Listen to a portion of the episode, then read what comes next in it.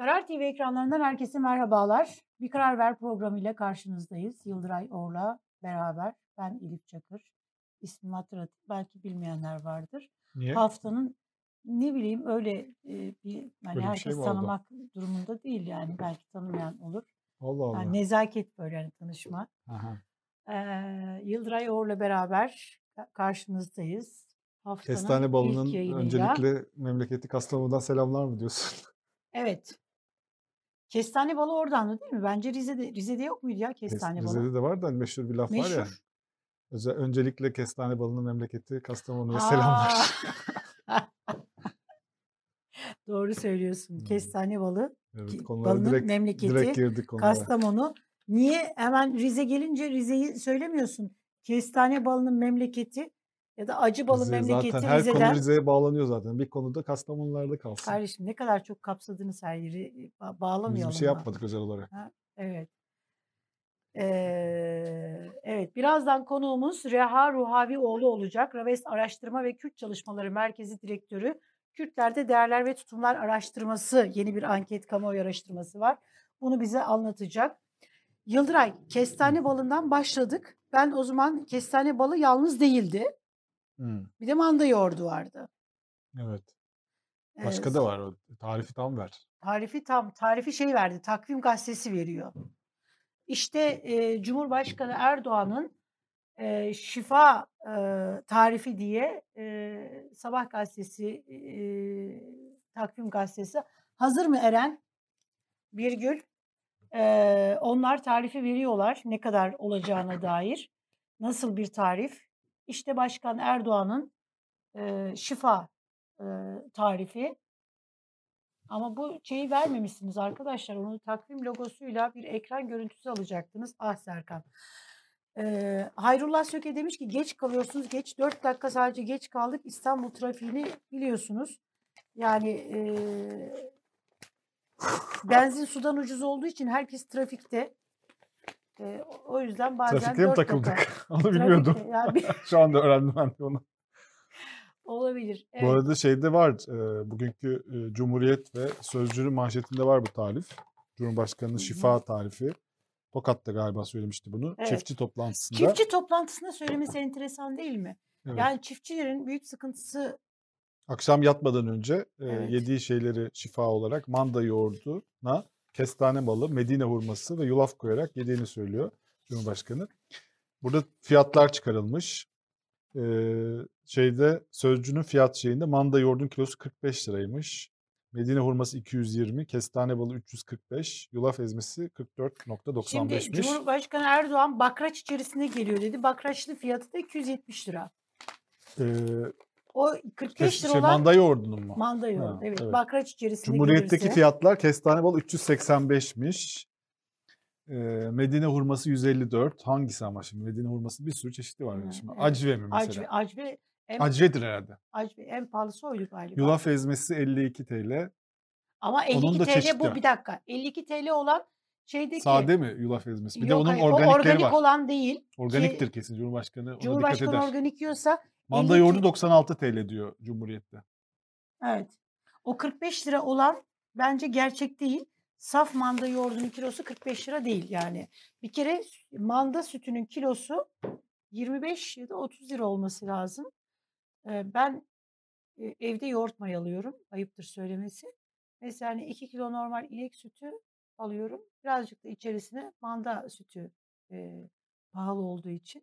Hmm. Böyle hani e, o şekilde. Evinde yapıyorsun yani yoğurdu, Ben manda evet, yoğurdunu. yoğurt- Evet, manda yoğurdunun Bu arada çok ilginç. veriyorlar. e, şeyde Kerim Rota'da şeyini çıkarmış bunun. e, Hesap. Hesabını çıkarmış. Bir onu getirelim arkadaşlar. Kişi başına her akşam 200 gram manda yoğurdu, 5 adet hurma, 1 çay kaşığı kestane balı, 50 gram yulaftan oluşan şifa, 4 kişilik ailenin şifaya 4 kişilik ailenin ulaşmasının aylık bedeli 4000 Gösterelim bu. Beni 20 değil de. Kerim Rota'yı gösterelim. Kerim Rota'nın geç kalıyorsunuz arkadaşlar. Ee, Eren. Evet. şimdi şey e, onu gösterene kadar peki bu tabii bu tartışma olunca Kerim Rota 4, 4000 liraya denk geliyor. Yani böyle bir şey her akşam yenirse Evet. e, 4000 lira 4020 4000 TL 4020 TL. De onu hesaplamış. Evet. Şimdi bir arkadaşım Bu göndermiş. sadece ama şey var. Yani 4 kişi sadece her akşam böyle hani bu şifayı yiyip yatarsa e, bunun bedeli böyle. Şimdi bir, şey okuyacağım sana. Çok ilginç. Ee, tabii bu böyle tartışılınca, yani eleştirilince tabii AK Partili çevrelerde de hani buna karşı bir savunma şeyi. Bir arkadaşım bu WhatsApp gruplarından bir tanesinden bir mesaj göndermiş. Nasıl savunuyorlar diye. Ee, şöyle, insan sağlığı için şifa olarak değerlendirilen manda yoğurdu bugün muhalefetin diline düşmüş diyor şey. Yine bildik yalan algı ile. Şimdi bak dinle. Ayda 4000 lira tutuyor yalanını pişiriyorlar. Bakın doğrusu neymiş? Bir kase manda yoğurdu 10 lira. Bir kase. 5 tane Medine hurması 3 lira. 2 çay kaşığı kestane balı 2 lira. 2 yemek kaşığı yulaf 3 lira diyor. Toplam diyor yani bir O akşam şeyi 2 liraya böyle hani 18 lira diyor. 18 liraya diyor bir akşam bunu yiyebilirsin Bir diyor. kişi Helal yiyor. olsun diyor. Ha, bir kişi 18 lira. O yani zaman bu böyle satılırsa yani 5 tane Medine hurması, 2 çay mesela gidiyorsun 2 çay kaşığı alıyorsun. Yani Medine şeyi kestane balını şey olarak değil de 2 çay kaşığı olarak alabilirsen 18 liraya denk geliyormuş. Bu da böyle karşı tarafta da böyle savunuluyor olay. bu e, ekmek bulamıyorlarsa pasta yesinler diyen kimdi? Maria Antoinette. Maria Antoinette. Ha, Maria Antoinette. Evet ekmek bulamıyorlarsa pasta yesinler. Hikaye malum. Ee, güzel kadınmış. Şimdi bu eee, Maria Antoinette eee, bunu söyledi söylemedi bunu bilmiyoruz. Bu böyle bir halktan kopukluğun böyle hani şeyini anlatan bir hikaye. Efsane. Hatta Aslında pastanın olmasa bile- makarna olduğu da söylenir burada. Tabii Pasta pastanın makarna olduğu da söylenir. Ama buradaki asıl hikaye söylesin söylemesin bu belki Maria söylemedi ama e, günahına girildi, giriliyor ama Maria söylemese bile Maria'ya yakışıyordu bu. Bir şeyin yakışması çok önemli. Neden? Bu ekmek bulamıyorlarsa pasta yesinler meselesi halktan idarecilerin, hükümdarların halktan e, kopmalarının hani onu ortaya koyan, böyle anlatan bir örnek. Bu arada bir arkadaş hesaplamış Ee, e, 118 lira olursa yani bu 3 tane şeyin hani Hı. bu gruptaki şeyin o da 2160 lira yapıyormuş. Ayda. Bir kişilik. Evet ayda 2160 lira. Bir kişi ama değil mi? Evet evet. Bir kişi. Bir kişinin aylık e, bu şifalı şey karışımı Sen bu hesabı diye bu mesela hani 18 TL onu işte onu bu, bu sana 4 gönderen kişilik aile savunan yani 4 kişilik aile. 4 kişilik 4 aile. kişilik aile bundan yerse Hı hı. 2000 2160 lira yapıyormuş. Ama bu Erdoğan'ın e, Cumhurbaşkanı Erdoğan'ın e, söylediği şifaya girmiyor kardeşim. Niye? bunu söyleyelim. Bir kere 2 TL'ye 2 çay kaşığı kestane balı olmaz. Yani kestane balının ne kadar pahalı bir şey olduğunu Zaten biliyoruz. kestane Gerçek. balını 2 TL olarak 2 kaşık olarak satılmıyor biliyorsun. Ha, öyle satılmıyor. Ee, bir de yulaf hani bir böyle BİM'de satılan ya da hani şokta satılanlar var. Onlar böyle şey değil, organik değil. Hepsi Yani aynı aynı değil Yıldıray. O, o aynı değil. Dolayısıyla ama diyelim ki böyle. Tamam mı? En ucuz böyle hani şifanın nesi dense şifa değil de hani iyi olur filan dendiği zaman bir vatandaş buna e, en e, böyle hani şey vatandaş maliyeti düşürdün düşürdün düşür oradan kestin buradan kestin bunun maliyeti 2, 2 lira 2000 lira. Aa, asgari ücret Evet. yani kira, fatura. Şimdi Cumhurbaşkanı Ama lezzetli bir şey yani. Karışım lezzetli bir lezzetli. şey dolu. Ee, manda yoğurdu çok güzel bir şey bir kere. Yoğurdun şahı. Yani o gerçekten zengin yoğurdu. Bir de şimdi Eskişehir'den geliyorsa ben tabii şeye de taktım buradan. Eskişehir Belediyesi'nden ge- şey Eskişehir'de bizim e, partili belediye başkanı gönderiyordu. Orada ismi şey var. E, ismini şu anda hatırlayamadım. Şimdi bu yoğurdu bakraçla gönderiyor belediye başkanı. Bunu nereden gönderiyor? E, Hediye olarak gönderiyordur işte. Tam kimin cebinden hediye olarak gönderiyor? Evet. Buna mı takıldık diyeceksin değil mi? Öyle deme. Çünkü e, azıcık oradan, azıcık buradan dediğin zaman koskocaman Şey bir oluyor? dağ, başka bir şey oluyor. Evet. Şimdi kul hakkı Hazreti Ömer arayışına geçeceksin. Ee, çıktığın zaman halkın, yönettiğin halkının karşısına her çıktığında ayet, hadis bunları söyleyeceksin. Kul hakkından bahsedeceksin. Ondan sonra da e, yani çıkıp diyeceksin ki bizim belediye başkanı e, oradan gönderiyor. Evet. Şimdi gönderir. Yani keşke mesela toplum ha şu 2023 hedefleri gerçek olsaydı şu anda kişi başına e, gelir yani kişi başına milli gelirimiz e, 7 bin dolarların altına düşmemiş olsaydı e, halk böyle Beştepe'nin ta dibine kadar böyle ekmek kuyrukları oluşmamış olsaydı insanlar ekmek, soğan, işte makarna makarnayı bile alamaz hale gelseydi yoksul yiyeceğidir bunlar.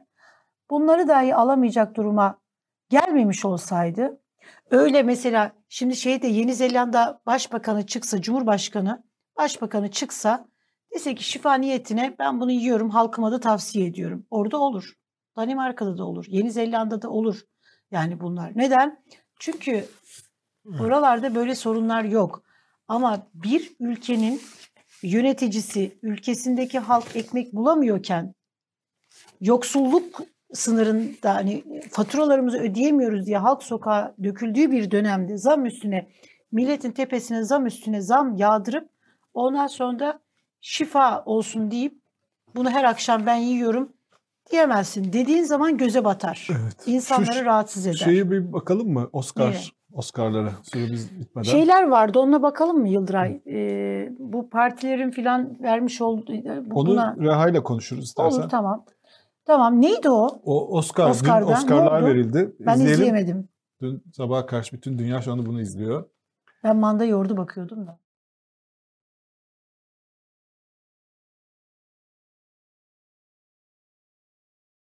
shit out of me. ウィル・スミスにやられました Thi- wife's name out your fucking mouth. wow, dude. Yeah. It was a G.I. Jane joke. Keep my wife's G.I. ジェーンの name ジョークだったん out で your す fucking mouth. I'm going to, okay? O başından bir de tokat attığı sahneyi Eren. Eren duymuyor. bir Sen de. arkadan oynat biz kuzene konuşacağız. Şimdi şey bu e, Will Smith could- oh, Oscar okay. gecesinde Yine ses yok.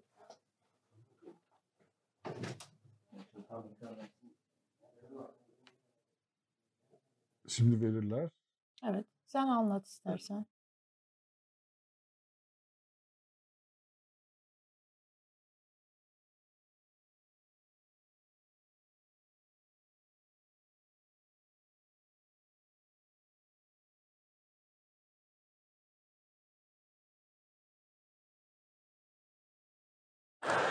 Will Smith just smacked the shit out of me.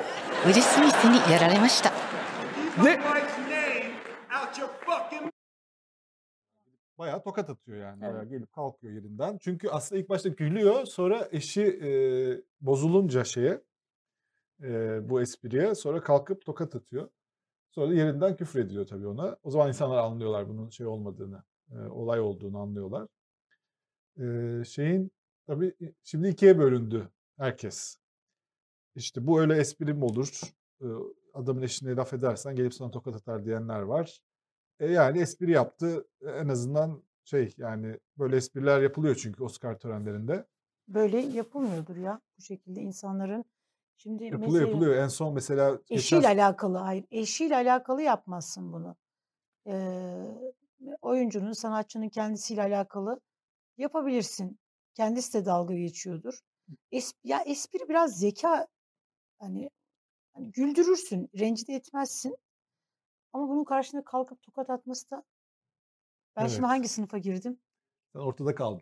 Orada Böyle e, Oscar törenlerinde geç mesela şey var. Rick Gervais var. O mesela böyle bayağı herkese işte sen pedofilsin sen şöyle öyle bir şey ofans e, ofansif espriler diye bir şey var böyle Evet. saldırgan espriler. İnsanlar işte gülüp geçiyorlar buna. Burada da e, bu espriyi ama şey yaptı. Sonra da o, en iyi erkek oyuncu Oscar'ını aldı Will Smith. Bir de öyle bir şey oldu, ilginç bir şey oldu. Orada çıkıp ağlayarak işte insanlar sevdikleri için böyle delice şeyler yaparlar falan diye böyle biraz İbrahim Tatlıses var konuşma yaptı. İlginç yani. Biraz Evet. sinirlerine hakim olamadı herhalde. Böyle bir şey. Şimdi bu bütün Ya dünyada eş, timeline'larda bu. evet, eş olunca biraz böyle hani e, orada herhalde Yani hastalık da yani saç kıran hastalığı yani böyle çok da yani ağır bir hastalık hani kanser değil. falan da değil hani. Yani onu kaldırılabilecek bir espri yani. yani orada sonuçta bu şovun bir parçası insanlar. Şimdi ama Türkiye'de de bayağı hani Türkiye'de yüzde yetmiş buna destek veriyor. Ben anketlere bakıyorum şimdi. Cüneyt Özdemir yapmış mesela. İyi yapmış. Eline sağlık. Tokat laf atmaya mı? ettirtmedi. Türkiye'de mi? Türkiye zaten yani biraz böyle hani şiddet sever. Hani di- dizilere bakıyorsun diziler e, ağalık aşiret dizileri elden silah düşmeyen. Düşünsene Kurtlar Vadisi kaç yıl boyunca reyting rekorları kırdı. Şu anda e, ne çıkar ki aksi çıksa şaşırırdım ben. Evet. Tokat atmasını mesela ya olmaz denseydi beni şaşırtırdı. Oscar da eleştiriliyor. Yani buna o zaman niye Oscar verdiniz? Adam şiddet uyguladı. Hani orada bir cezası olmadı Evet. bunun falan diye. Hı. Eleştiriliyor. Böyle bir dünya tartışması var. Güzelmiş.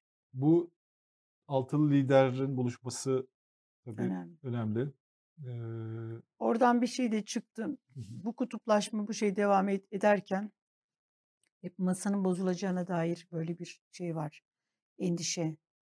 Endişe demeyeyim de keşke bozulsun böyle hani bozuldu bozuluyor diye yazanlar, çizenler böyle hani şey var. Evet. Bir tarafta tabii e, altı partinin böyle tabanında da hafiften böyle hani bir endişe de var. Hani bir birliktelik bir şey ya- yakalandı orada. Güzel bir şey yakalandı.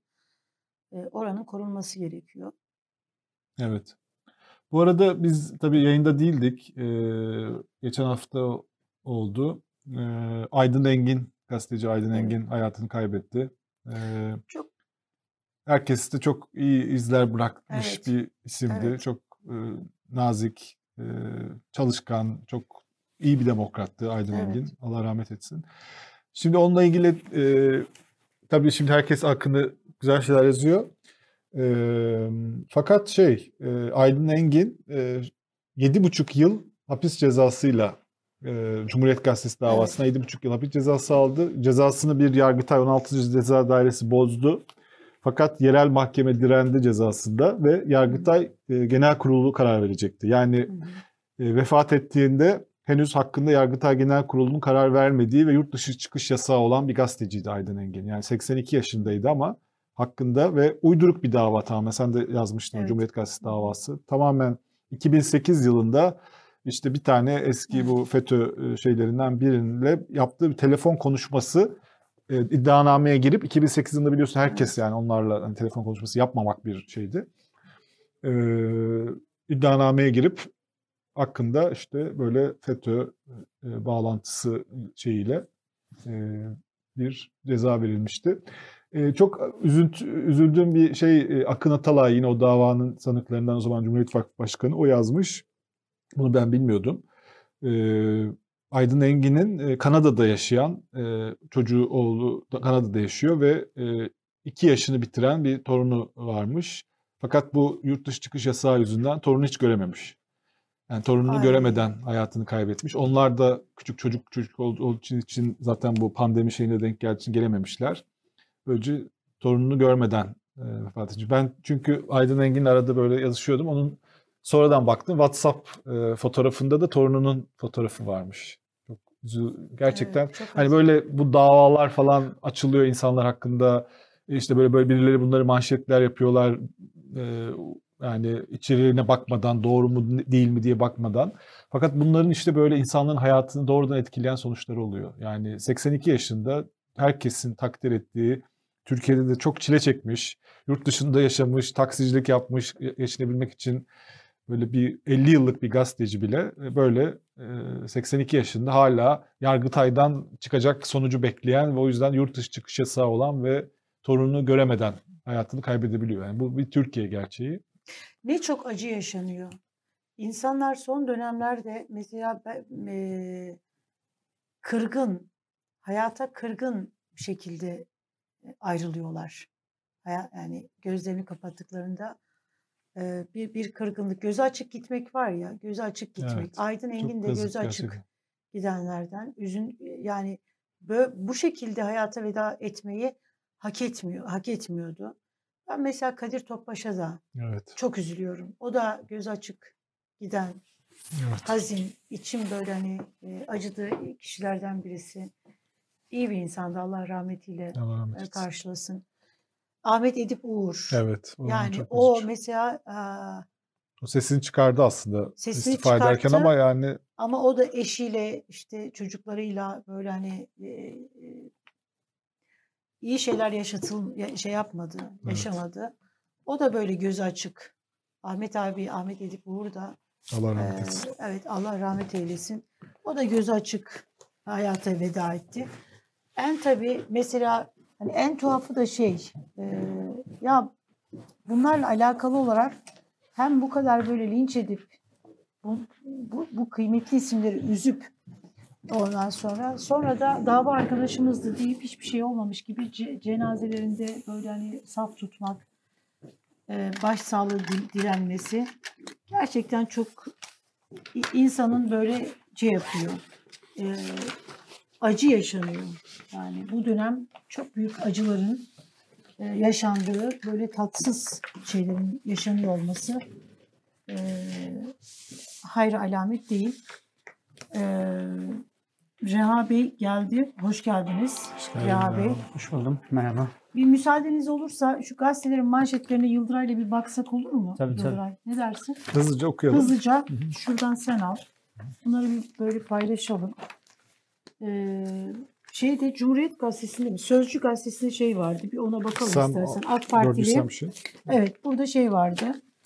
Ee, benim burada gördüğüm ay, Cumhuriyet Gazetesi'ndeymiş pardon çok özür diliyorum. AK Partili e, AK Partili e, milletvekili Fatma Aksa, Aksal erken se- seçim çıkışında e, yani yaptığı konuşmada diyor ki erken seçim olabilir ama bizim adayımız e, belli olduğu için biz seçim çalışmalarına başladık. Erken seçim sinyali verdi. Bunu bir şey yapmak lazım. Sözcü zaten okumuştuk onların Evet. manşetini. Şifalı şey var manşetinde. Hı hı. Bu arada Sabah şeyde mesela şey yok. Sözcü'de ve e, Yuvarlak Masa kararda var birinci sayfasında. Evet. Başka pek bir yerde görmedim ben. Milli Gazete'de bana şey geldi. Yani bu tavrı orada yani herhalde Belki yetiştirememişlerdir. Onlar erken basıldığı Ha, için olabilir, olabilir. doğru, Daha doğru, şey olabilir. Ama doğru. diğer gazeteler yetiştirebilirdi. evet Mesela Sözcü'nün birinci sayfasında yok. yok. Yeni Çağ'da var. Ha, Cumhuriyet'te var. Cumhuriyet'te var evet. Evet, Cumhuriyet'te Cumhuriyet'te var. var. Yeni Ee, Çağ'da Yeni var. Çağ- şey, Milli Gazete'nin e, sür manşeti üst şeyde var. Bu arada Sabah gazetesini sana vereyim. Burada yo- şey manda yoğurdu yok. Trafik sorunu böyle çözdü diye Ekrem İmamoğlu ile ilgili bir Evet. var. Manda yoğurdunu orada yine sansür yemiş Cumhurbaşkanı Erdoğan. Ee, Cumhurbaşkanı da buradan böyle hani istiyorum gibi anlaşılmasın ama İçinde de yok mu? Valla Sayın Cumhurbaşkanı e, bu Sabah gazetesi sürekli sizin konuşmalarınızı sansürlüyor.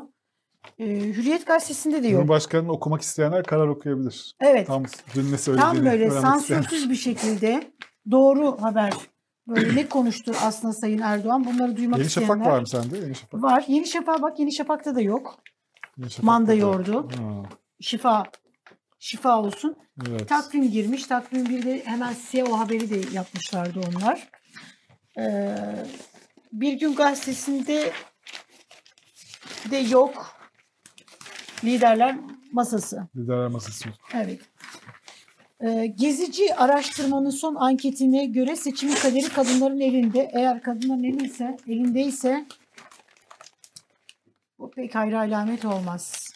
Evet Reha Bey hoş geldiniz. Merhaba, hoş buldum. Ee, siz, sizin anki yaptığınız kamuoyu araştırmasını konuşacağız. Ama bu gezici araştırmanın son anketine, anketinde diyor ki gezici araştırma seçimin kaderi kadınların elinde.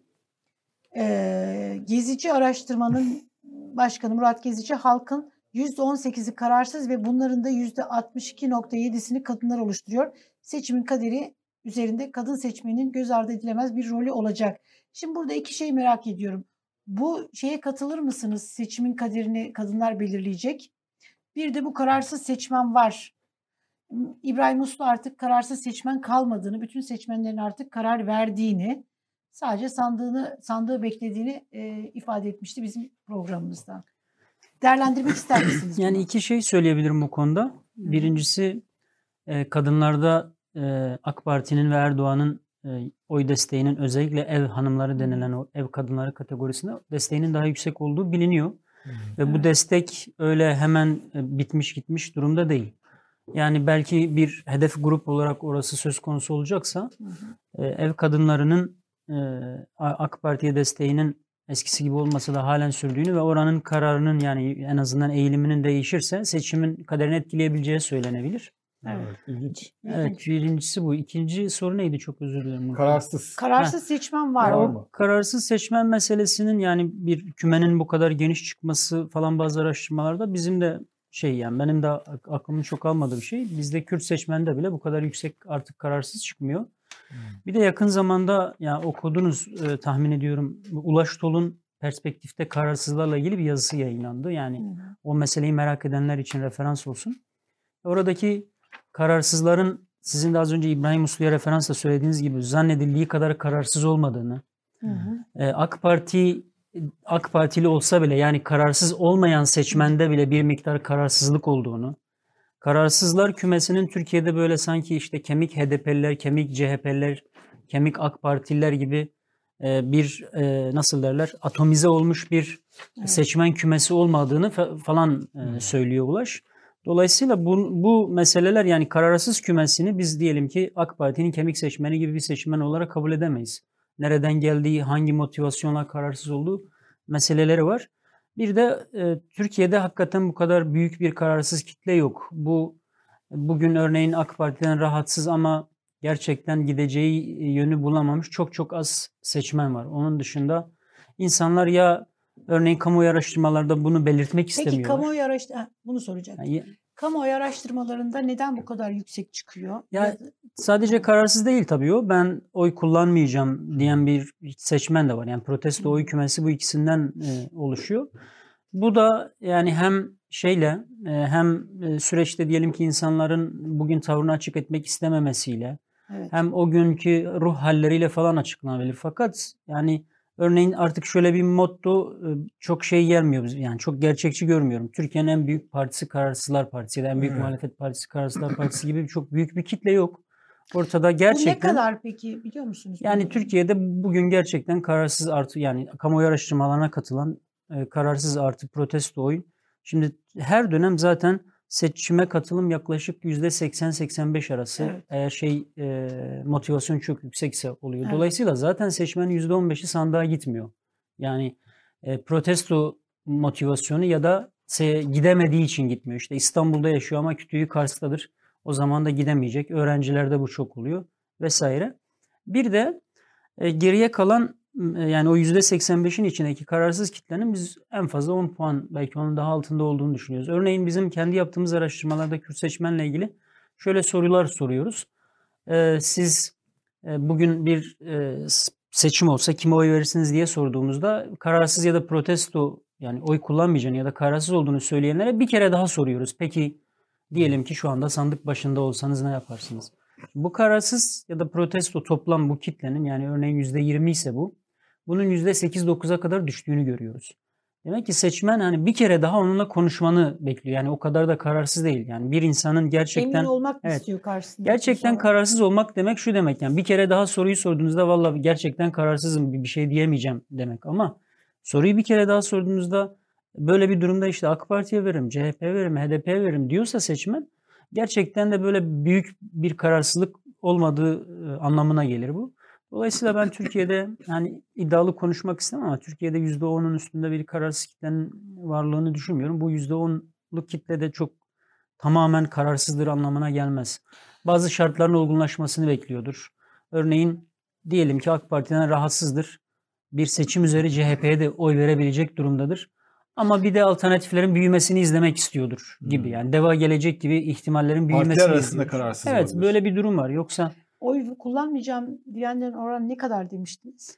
Ya oy kullanmayacağını söyleyen ve e, Kullanmayan da zaten değil mi? Her Evet. seçimde kullanmayan bir kitle Kullanmayan. var. yani kullanmayan bir kitle var ama kullanmayacağım diyenlerin motivasyonu genelde protesto oluyor. Fakat hani bu da elbette ki subjektif bir kanaat. Ben oy kullanmayacağım diyen insanların gerçekten oy kullanmadığını da düşünmüyorum. Yani bu insanlar o, o dönemki şartlar gereğiyle siyasete tepki vesaire Evet. Siyasete Motivasyonuyla- onlar. Gerçekten siyasetle ilgisi olanlar hiçbir şey söylemezler. Evet. Ya, dolayısıyla ya oy kullanmayacağım demek kararsızlıktan daha net bir karar aslında. Yani Doğru. bir şeye öfkelisiniz ve protesto ediyorsunuz.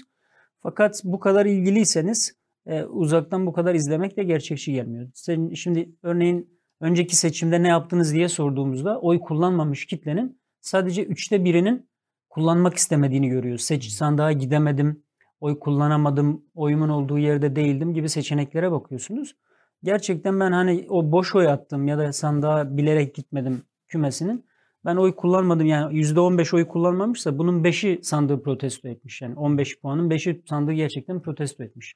Ben protesto edeceğim diyenlerin kanaatinin gerçekten protesto olduğunu ben düşünmüyorum. Ama elbette ki biz beyan üzerinden esas alıyoruz. Ya şöyle bir soru aklıma geliyor. Şimdi bu, bu protesto edecekler ya da kararsızım diyen e, şehirlere baktığınız zaman hangi bölgede daha yoğunlukta? Ya şöyle biz daha çok tabii Kürt seçmen çalıştığımız için, Kürt kamuoyuyla ilgili araştırmalar yaptığımız için oranın hissiyatını daha çok biliyoruz. Ama bu meselede yani Kürt seçmenin kendisinde bile kırsalda bu şey, bu eğilim daha yüksek olur. Çünkü aslında karar değiştirmiştir fakat bunu deklare etmek istemiyordur. Örneğin hükümetten uzaklaşmışsa kırsalda bir yerde gidip ben AK Parti'den AK Parti'ye vermiştim ama bu sefer de gidip işte HDP'ye vereceğim, CHP vereceğim demek e, Diyarbakır merkezdekine kıyasla ya da İstanbul'a kıyasla daha zordur. Dolayısıyla daha e, kırsalda bu tutumun yani kararsızım deme tutumun daha yoğun olduğunu söyleyebiliriz ama kentlerde bu biraz daha kolay halloluyor. Tabii kentlerde de başka bir şey var. Siyasi kutuplaşma daha fazla olduğu için yani kent hayatında. Evet. Orada da biraz daha uzun sürebiliyor taraf değiştirmesi ya da partizanlık daha belirgin oluyor. Örneğin biz biraz sonra bu Kürtlerle ilgili konuşacağımız meselede de bazı tutumlarda örneğin Kürt milliyetçiliği gibi ya da AK Parti'den CHP'ye doğrudan geçmek gibi Kürtlerde kentlerde yani bir batıda İstanbul gibi yerlerde daha yüksek olduğunu görüyoruz. Polariz- Polarizasyonun burada daha fazla olduğunu görüyoruz. Çünkü kent hem Kürtlük bağlamında ele alırsanız öteki kimlikle karşılaşma ve kendine dönme mekanı hem de siyasi pozisyonlar üzerinden konuşacak olursanız diyelim ki AK Partilerle CHP'nin karşılaş daha fazla karşılaştıkları bir şey, bir çeşit e, sahne, bir arena. Dolayısıyla orada e, kendi politik pozisyonlarını daha hızlı giyinebiliyorlar insanlar ama kırsalda bu kadar kolay olmuyor. Yani bu kadar fazla polarizasyon yok. Örneğin Kürtler için yani küçük yerlerde hele kasaba ve köylerde falan daha çok yani AK Parti'den e, uzaklaştığımı başkasına söylemeyeyim. Yani bir kişisel ya da grup kaygılarıyla oluyor. Güvenlik kaygılarıyla oluyor. Onun dışında e, şey e, bu kadar yani şey kent merkezlerinde ve şeyde büyük metropollerde bu kadar şey değil. Daha fazla konuşuyor insanlar yani. Örneğin biz Ağrı'da bir araştırma yaptığımızda e, işte 100 kişinin ancak 15 ile görüşebiliyorsak Diyarbakır'da 100 kişinin 30 ile görüşebiliyoruz. Yani Diyarbakır'da daha hızlı çalışabiliyorsunuz. Çünkü küçük yerlerde insanlar daha az güveniyorlar doğal olarak. Öyle. Şimdi araştırmaya geleceğiz ama şu şeyi de bir konuşalım. Altılı, Altılı Parti'nin masa, e, üçüncü buluşmasını. E, buradan İkinci buluşma diyebiliriz. İki, bir açıklama, iki buluşma.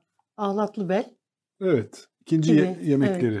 Evet. Ee, şimdi bu e, burada seçim meselesiyle ilgili yani bu şu anda mecliste olan e, seçim kanunu ile ilgili e, deniyor ki e, değerlendirdik diyorlar. E, birlikteliğimizi bozmayı amaçlayan seçim kanunu teklifi üzerinde görüş alışverişinde bulunduk. Milletimizin bilmesini isteriz ki demokratik ilkelere dayanan birlikteliğimiz bu gibi siyasi mühendislik çabalarının etkilenmeyecektir. İşbirliğimizi uyum içinde sürdürmeye kararlıyız deniyor. E, böyle bir e, şey var. E, Şurası da güzel aslında. evet. Şu açıklama benim Cumhurbaşkanlığı dikkat- hükümet sistemiyle beraber uygulamaya konulan akıldan, bilimden, gerçeklikten ve istişare kültüründen kopuk keyfi politikalar ağır bir hayat pahalılığına, işsizliğe işte yol açmıştır deniyor. Yani bu altılı masanın bu seçim ittifakıya dağılmayacağı e, Evet. mesajı veriliyor. Şimdi e, seçim ittifakı, seçim kanunu meselesini tabii ayrıca konuşabiliriz. E, bu altılı masa e, nasıl görülüyor toplum tarafından? Yani bir iktidarın alternatif olarak e, görülüyor mu? Çünkü bazı insanlar da diyor ki bu altılı masa değil de işte güçlü bir aday olsun. Yani esas güçlü bir adayla bu e, seçim kazanılır deniyor. Bazıları diyor ki önce bir ittifak kurulması lazım. İşte bu altılı ittifak bunun için var. Sonra bunun üzerine bir aday, buna uygun bir aday profili belirlenmeli. Nasıl bakıyorsun sen bu Ya tartışmalara? bu her iki okumanın da doğrusu e, avantajları ve dezavantajları var. Yani artıları var, eksileri var. Fakat kişisel olarak benim durduğum yer güçlü bir adayın, güçlü bir lidere, güçlü bir liderin de yine benzer bir şeye yani bugünkü gibi tek kişinin karar aldığı bir sürece evrilme riski daha yüksek. Dolayısıyla Türkiye Tayyip Erdoğan tipi bir liderlikten de yoruldu aynı zamanda. Şimdi burada muhalefetin esas e, yani baş- yazabileceği başarı hikayesi tek kişinin olmadığı yani güçlü bir e, nasıl derler masaya yumruğunu vuran güçlü bir lider olmadan kazanmakla ilgili bir stratejiyi hayata geçirmek. Bu satar mı? Yani Yani- bunu buna iyi çalışmak gerekiyor. Bunu topluma iyi anlatmak gerekiyor. Örneğin şimdi bu altılı masada çıkan mesajlar sizin gibi bizim gibi siyasete ilgili insanların oturup didik didik ettiği ve buradan bazı anlamlar çıkardığı bir metin.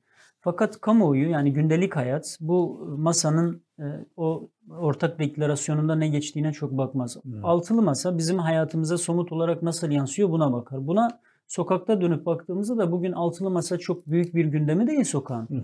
Bu altılı masanın sokağın hayatına doğrudan temas edecek, sokaktaki fiiliyatı belki hayata etki edecek. Yani şunu söylemeye çalışıyorum. Kaç kere daha altılı masa toplanacak ve m, etki dozu düşük açıklamalar yapacak? Bu önemli bir handikap örneğin. Bu açıklama etki dozu düşük bir Şimdi açıklama bu, mı? Nasıl bu der? açıklamaların etki dozu düşük. Çünkü e, gündelik hayatınızda yani bugün hayata yeni başlamış bir insan bu metni okuduğunda ne anlayacak buradan? Ya evet zaten sizden böyle olmanızı bekliyorduk ama ama örnek söylüyorum. E, topluma daha fazla hızlı yansıyacak mesajlar şunlar olabilir. Ya biz buradan şöyle bir karar çıkardık örneğin. Beş parti şöyle bir çatı altında sandığa gireceğiz dediğinizde ha dönüp yüzlerin size çevrilmesine vesile olursunuz. Yani hemen ittifak meselesine girilmeli. Tabii onun dışında hayır şunu söylemeye. Onun dışındakiler Ya da şey mesela ekonomiyle alakalı çalışacak komisyonu oluşturduk bu hafta çalışmaya başlıyorlar. En yakın zamanda bunu açıklayacağız gibi. Ya bu bütün bu hikayeler Evet. biraz entelektüel bu tadı tuzu işler. olmayan bir açıklama Ama bana, mesela bana göre. de. 6 liderin 6 tane farklı hayatımızı etkileyecek mesaj verebileceği ortak bir miting gibi bir şey. Hı. İnsanların dikkatini daha fazla çeker. Yani Evet. aynı zamanda bu altılı masanın kurulduğunun ve altılı masanın birlikte hareketinin kamuoyunun tarafı tara- tamamı tarafından bilinmesi de gerekiyor. Yani ben e, şeyin bu altılı masanın bilinirliğinin bu kadar yüksek olduğunu düşünmüyorum. Biz doğrudan ölçmedik ne kadar şeyler. Bunu bir kenara koyarsak şöyle bir şey var. Altılı masa ile ilgili yani bir altı tane farklı siyasi parti bir araya gelmişse Türkiye'nin dertleriyle ilgili bir masa etrafında toplanmışlar. Türkiye kamuoyu elbette ki bunu olumlu karşılayacaktır. Bunu olumsuz karşılayanlar AK Parti'nin nasıl derler? AK Parti'nin ve A Haber gibi kanalların söylemlerini bir çeşit prompter olarak kullanan ve oradan aldıkları mesajı bir siyasal pozisyonu savunmak üzere e, aktaran bir kitle ancak bundan rahatsız olur. Yani o da bir muhalefet etme güdüsüyle. Onun dışında insanlar genel olarak bu, bundan memnunlar elbette. Oradan anlamlı bir şey çıksın çıkmasın. Bir eksiklik Kürt, e, Kürtleri burada daha nasıl derler meselenin dışında tutan bir şey.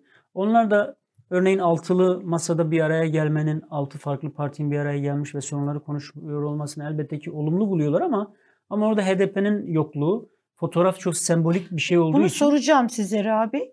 Bu önemli. Hani, no- e, evet yani sormak istiyorum fakat Şimdi bu burada sizin söylediğiniz şey çok doğru. Belki hani onun üzerini daha fazla çizmek gerekiyor. Yani burada bu altı liderin yani e, Türkiye toplumu arabuluculuk yaptı da bu altı lideri bir araya getirdi. Hadi bunlar ne kadar da güzel geçiniyorlar. Bir araya geliyorlar, yemek de yiyorlar, samimiyetleri arttı. E, filan değil. Yani burada mevzu mevzu bu altı lider ülkenin sorunlarını bir çözüm yol haritası e, koyabilmek için e, bir araya geliyorlar. Dolayısıyla yani tamam ne kadar güzel e, bu hafta da buluştular. İkinci buluşma, üçüncü buluşmayı da yaptılar. Bu bu açıklama değil. Yani burada daha somut, daha net ve toplumun yani halkın sorunlarına biz buradayız diyebilecek, varlık gösterebilecek bir adım atmaları gerekiyor. Ahlatlı belde o yemek yendi. Ama ittifak kurulmadı işte önce. İşte kurulması Evet, lazım. kurulmadı. Yani Ya ittifak Türkiye ne kadar bekleyebilir? evet. Bu kadar şimdi bu partilerin kurulmasındaki geç kalmaya benzemez Yıldıray. Yani e, daha ne kadar bekleyebilirsin? Yani e, kurulmuş partiler artık bir, bir adım atın. Bunun için böyle hani o, o mu olsun bu mu olsun onu istişare ediyoruz. Ne olacak yani Çal- çalış şey böyle e, komisyonlar mı kurulacak? Ne yapılacak? Yani kurdunuz bir araya geldiniz. Bir şey yapmak yapmaları Yani gerekiyor. Türkiye'nin hayatını etkileyen kararlar, çalışmalar genelde bu tarz komisyonlarda oluyor. Ancak bu tarz komisyonların kurulması, işlemesi sonucu böyle vatandaşın çok gündeminde olan bir şey değil. Bugün sokakta vatandaş diyelim ki bütün bu masalarla ilgili şunu konuşuyor. Ya baraj %7'ye düşüyor. Evet. Bunun dışında çok büyük bir şey vatandaşın gündeminde değil. Hala küçük partilerin vekil dağılımı 2018'e göre değişti de örneğin DEVA bugün seçime girse 2018'deki formülle bir yerlerden vekil çıkarabilecek ya da CHP'ye eklenecek de bugün eklenemiyor. Bu, bu seçmenin vatandaşın bugün böyle bir bilgisi yok neredeyse sokakta. Ancak %7 so- baraj daha hap bir şeydir yani. Söylediğinizde anlaşılan bir şeydir. Evet. Ha bu da muhtemelen olumlu karşılanıyordur. Çünkü %10'dan 7'ye düşmesi demek zihinde olumlu bir şeydir. Halbuki Bunu diğeri siz- önemli evet. aslında. Amaç o değil. Bunu ha, bunu sizin hangi motivasyonla nasıl bir niyetle hayata geçirdiğiniz eğer bu bilgi bir bütün olarak vatandaşa ulaşmamışsa önden giden %7 baraj ya iyi oldu diye şey yapacaktır. Bunu hem işte diyelim ki bazı partilerin %7 barajına ulaşıp meclise girmesi anlamında hem de ya işte belki de şey HDP'ye %10 barajı motivasyonuyla oy veren insanlar ya öyle mi? Daha rahat düşüneceğim artık HDP'ye mi veririm başka bir yere mi veririm? Bunlar mevzu olacak. Fakat bu hikayenin seçmene yani diğer tarafıyla Cumhur İttifakı'nın yaptığı o seçim yasası teklifinin de böyle doğrudan seçmene ulaştı ve insanlar bu meseleyi biliyorlar. Böyle bir şey ben olmadığını gözlemliyorum. Ama e, onun bir sonucu olacak ama. Yani Tabii ki, Seçmen tabii ki. onun farkında olmayabilir ama bir Evet. amacı var ve e, doğrudan seçimin Kesinlikle. şeyini etkiliyor. O ne kadar etkili olabilir? Yani onun zorladığı şey e, bu e, Deva Gelecek Saadet Partisi'nin büyük işte e, CHP ya da İyi Parti'den adaylarını koyması ya da tek listeye dayatılması. Davutoğlu e, Elif'le e, Taha Akkol'un yazı şeyinde programında başka formüller olabileceğini de söyledi. Yani iki parti bir araya gelebilir, bir yerde üç parti bir araya Evet. gelebilir gibi formüller de dillendirdi. Bu ne kadar etkili olabilir bu seçim kanunu? Hiç etkili olmaz diyenler var ama hani çok da öyle görünmüyor sanki. Yani şöyle bir kere Deva ve Gelecek iki yıla yakındır kurul iki yıldır kurulmuşlar. Kendilerini tanıtmaya çalışıyorlar. Siyasetlerini bir yere getirmeye çalışıyorlar. Seçmen nezdinde bilinirlikleri pekiştirmeye çalışıyorlar. Böyle bir yerde bu yasa şüphesiz onları olumsuz etkileyecek. Yani hem örneğin 5-6 partinin bir araya bu şekilde seçime girmesinin bir dezavantaj olduğunu artık biliyoruz. Dolayısıyla birileri bu anlamda bir şeyden feragat edecek. Ya partilerin isminden feragat edecekler ya doğrudan kendi partilerinden feragat edecekler. Başka partiden girecekler. Bütün bu hikayede o partilerin siyasi motivasyonlarını biraz zayıflatacak. Fakat bir de işin şey tarafına bakalım. Yani bu seçim hesapları, matematik yani oyunları biraz şunu da söylüyor.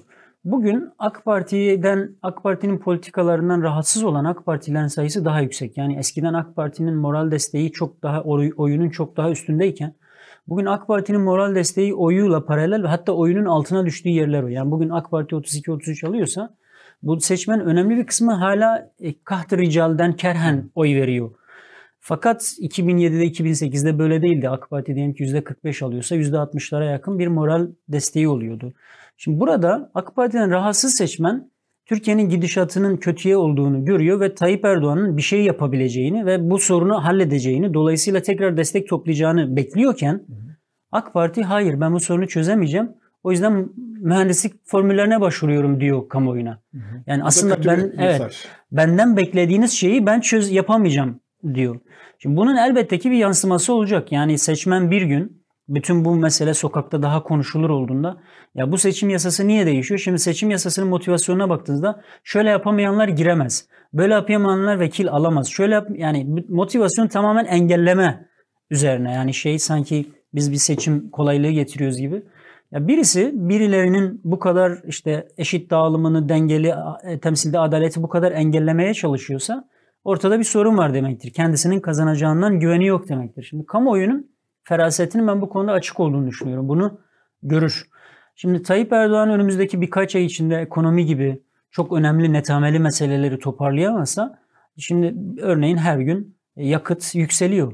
Yağ yükseliyor, şeker yükseliyor, her şeye zam geliyor, ete zam geliyor. Şimdi insanlar istediğiniz kadar dış politikada işte dıştaki gelişmeler deyin, petrolün yüksek olduğunu, e, doların arttığını falan söyleyin. Şöyle dönüp bakıyor. Ya 2013'te petrolün varili 130 dolarken bile biz 3 liraya 4 liraya alıyormuşuz. Şimdi 120 dolarken biz niye 23 liraya alıyoruz? Demek ki ortada başka bir sorun var. Nedir o sorun? Paramızın kıymetinin kalmamış olması. Yani ben 2013'te 1,5 dolara alıyordum. O 4 liraya denk geliyorken bugün 1,5 dolar alıyorum 20 liraya denk geliyor. Dolayısıyla alım gücümün tükenmiş olması. Senin alım gücünü toparlaman toparlama ve toparlamama mesela bir belirleyen. Ama Türkiye'de bu kadar siyasal kutuplaşma yaşanmışken ekonomi bu kadar birinci belirleyen de değil. Daha başka Öyle mi? motivasyon. Evet, ekonomi bunu tetikleyen bir şey olur. Yani bu kadar kutuplaşma olmuşken bir isyan derecesine gelmeden yani kişisel olarak ya artık yeter kim olursa olun olsun vereyim noktasına gelmesi biraz zor oluyor. Yani ekonomi yani tencere iktidarları devirir mottosu siyasi polarizasyonun bu kadar güçlü olduğu yerlerde bu kadar iyi çalışmaz. Dolayısıyla tek yani muhalefetin örneğin dolar meselesinde nasıl derler bu avam tabiriyle düştüğü offsite'ı hatırlayın. Yani dolar yükseliyor, iş kötüye gidiyor. Ek- hükümet kendiliğinden kaybedecek. Dolayısıyla biz kendiliğinden kazanacağız. Dolar bir düştü. Hükümet e, muhalefet 3-5 gün şey Kendi yani- gelemedi. Evet. Yani şey fener tutulmuş tavşan gibi kala kaldı. Bir şey siyaset üretemedi. Niye? O akşam bir açıklama yapamadılar. işte. Çünkü kendi Çok bir siyasetiniz şeydi. yok. Bunun karşısında siz hükümetin zaafından besleniyorsunuz. Dolayısıyla bu hikayenin yerine kendi siyasetinizi inşa etmek ve bunun ekonominin e, nasıl derler bir bir destekleyen olarak sahneye çıkması daha mümkün. Bu kadar siyasi kutuplaşmanın olduğu yerde ekonomi tek başına iyi olmaz. Ama bu altılı masa aynı zamanda siyasi kutuplaşmaya karşı iyi bir mesajdı. Yani hepsini birden nasıl şey yapacaksın? Yani saadetliye bir şey diyorsun, e, a- şeye devaya bir şey diyorsun, geleceğe bir şey diyorsun. Ya birisi dönüp diyecek ya bir dakika herkes hain. Niye herkes hain? Yani bizden bir tık uzaklaşan herkes niye otomatikmen hain oluyor? Ve insanlar bu şeyden de yoruldular.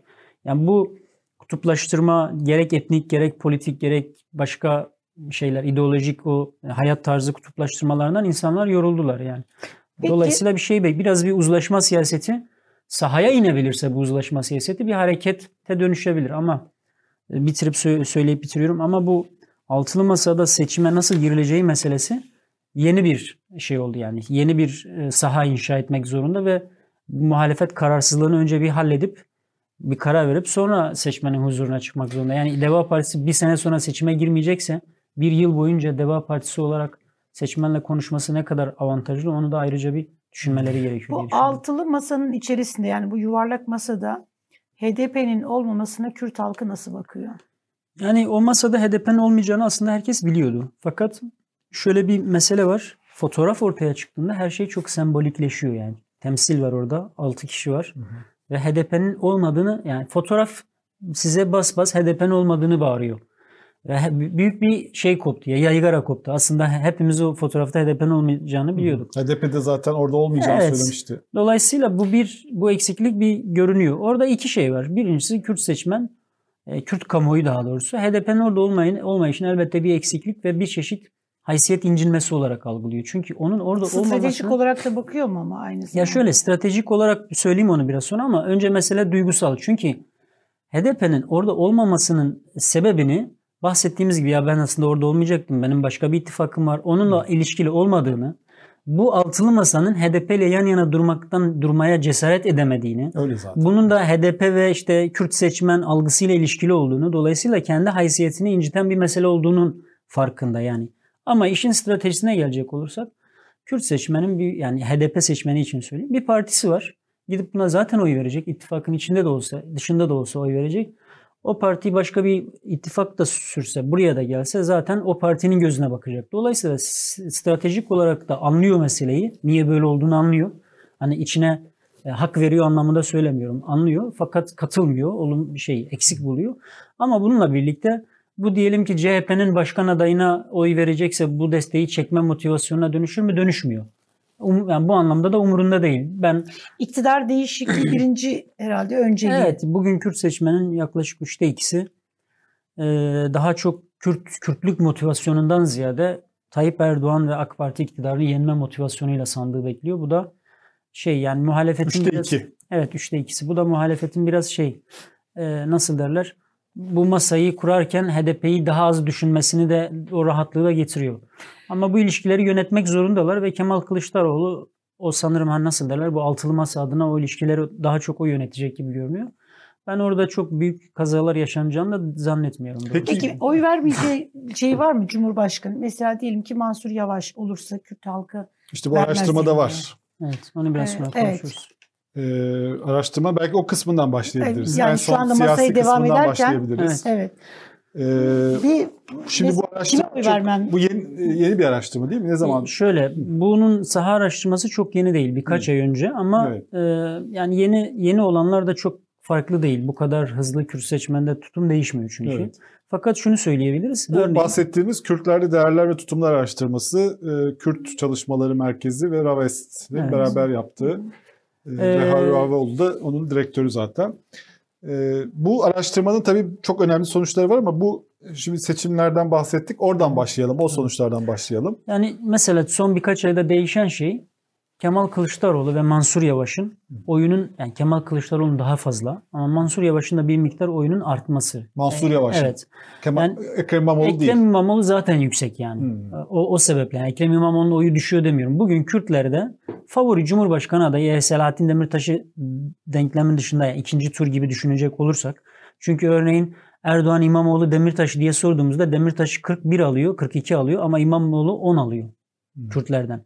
Fakat Demirtaş'ın yokluğunda sorduğunuzda e, İmamoğlu 40 puana çıkıyor. Yani 10 puandan 40 puana çıkıyor İmamoğlu. Bir anda. Selahattin Demirtaş'ın yokluğunda yani HDP'li seçmen doğrudan muhalefet blokundaki adaya yöneliyor. Şimdi burada İmamoğlu'nun özellikle İstanbul seçiminde zaten Kürtlerin oyunu almış olması, e, o dönemden bugüne de e, genel e, şeyin bu med- e, hükümet medyasının ya İmamoğlu iyi çalışmıyor e, haberlerinin aksine Kürt seçmenin meseleye biraz siyasi bakıyor olması ve İmamoğlu'nun e, Kürtlerle nasıl derler gönül bağını incitecek henüz bir e, hareketin olmaması Seçmeni Kürtçe dersi verdi. Gibi. İşte Pervin Evet. Buldan'la e, şey yaptı. gibi gibi bu sembolik şeyler ya İmamoğlu'nun desteğini Kürtlerde azaltmadı bunu söylemeye çalışıyorum. Hatta bir dönem arttırdı bugünlerde sabit duruyor. Ama e, bugün favori aday Kürtler açısından İmamoğlu. Fakat değişen şey şu oldu. Kılıçdaroğlu'nun da oyu giderek yükseliyor. Çünkü e, bugün Kürtler için iki favori aday Kemal Kılıçdaroğlu ve İmamoğlu. e, İmamoğlu. Üçüncü aday Mansur Yavaş söz konusu olursa diye soruyoruz.